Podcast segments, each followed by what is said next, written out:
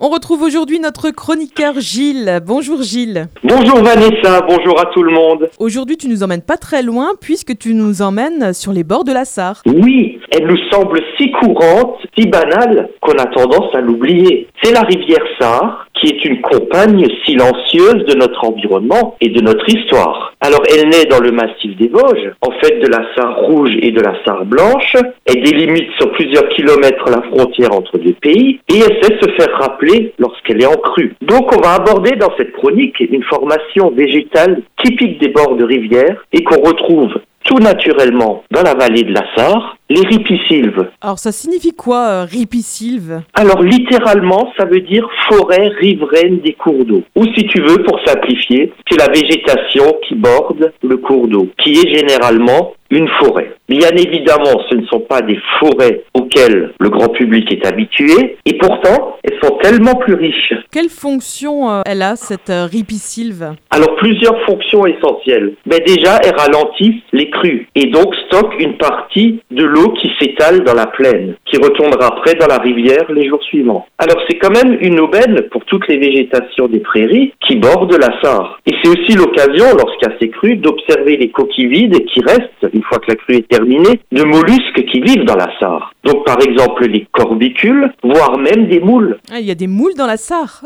Oui, absolument. C'est des toutes petites. Bon, on, on les mangera difficilement avec des frites. Alors aussi les systèmes racinaires des arbres près des rives. Évidemment, consolide celles-ci et les protège de l'érosion. Bon, une, partie des arbres finira néanmoins par être arrachée. Ça se voit souvent à chaque crue des, des arbres qui sont emportés. Et en général, ils sont redéposés plus loin sous forme d'embâcles ou alors échoués sur des îles ou des grèves. Et là, ils serviront de nourriture pour toute une faune, voire aussi de refuge pour des oiseaux nichant au sol ou des mammifères. Une autre fonction, c'est que les arbres de ces ripisylves prélèvent en permanence de l'eau et des sels minéraux, dont les nitrates dans la nappe alluviale. Ils permettent ainsi d'améliorer la qualité de l'eau.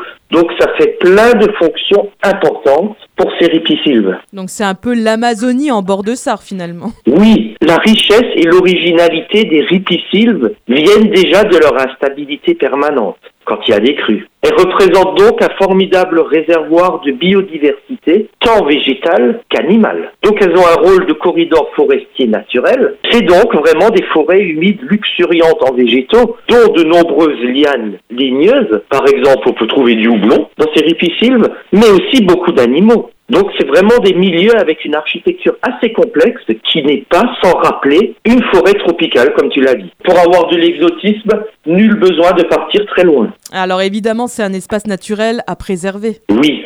Alors nombre d'événements, très souvent des inondations, montrent que le maintien de telles zones de freinage des crues est fondamental pour abaisser les risques d'inondation. C'est bien connu que le béton ne permet pas à l'eau de s'évacuer. Donc c'est indispensable pour la sécurité des populations de freiner une urbanisation irréfléchie et rendre ainsi à la rivière son territoire. Ainsi coule une rivière libre certes source d'instabilité permanente, mais néanmoins créatrice d'une fabuleuse richesse, créatrice aussi de paysages, donc la belle Sarre. Et moi, ça me fait toujours penser à une citation du philosophe Nietzsche. Il faut beaucoup de chaos en soi pour accoucher d'une étoile qui danse. Et c'est la Sarre. On retrouve évidemment cette chronique sur notre site radiomélodie.com. Je te souhaite une bonne semaine, Gilles, de bonnes balades auprès de la Sarre, et on se retrouve évidemment la semaine prochaine. Avec plaisir.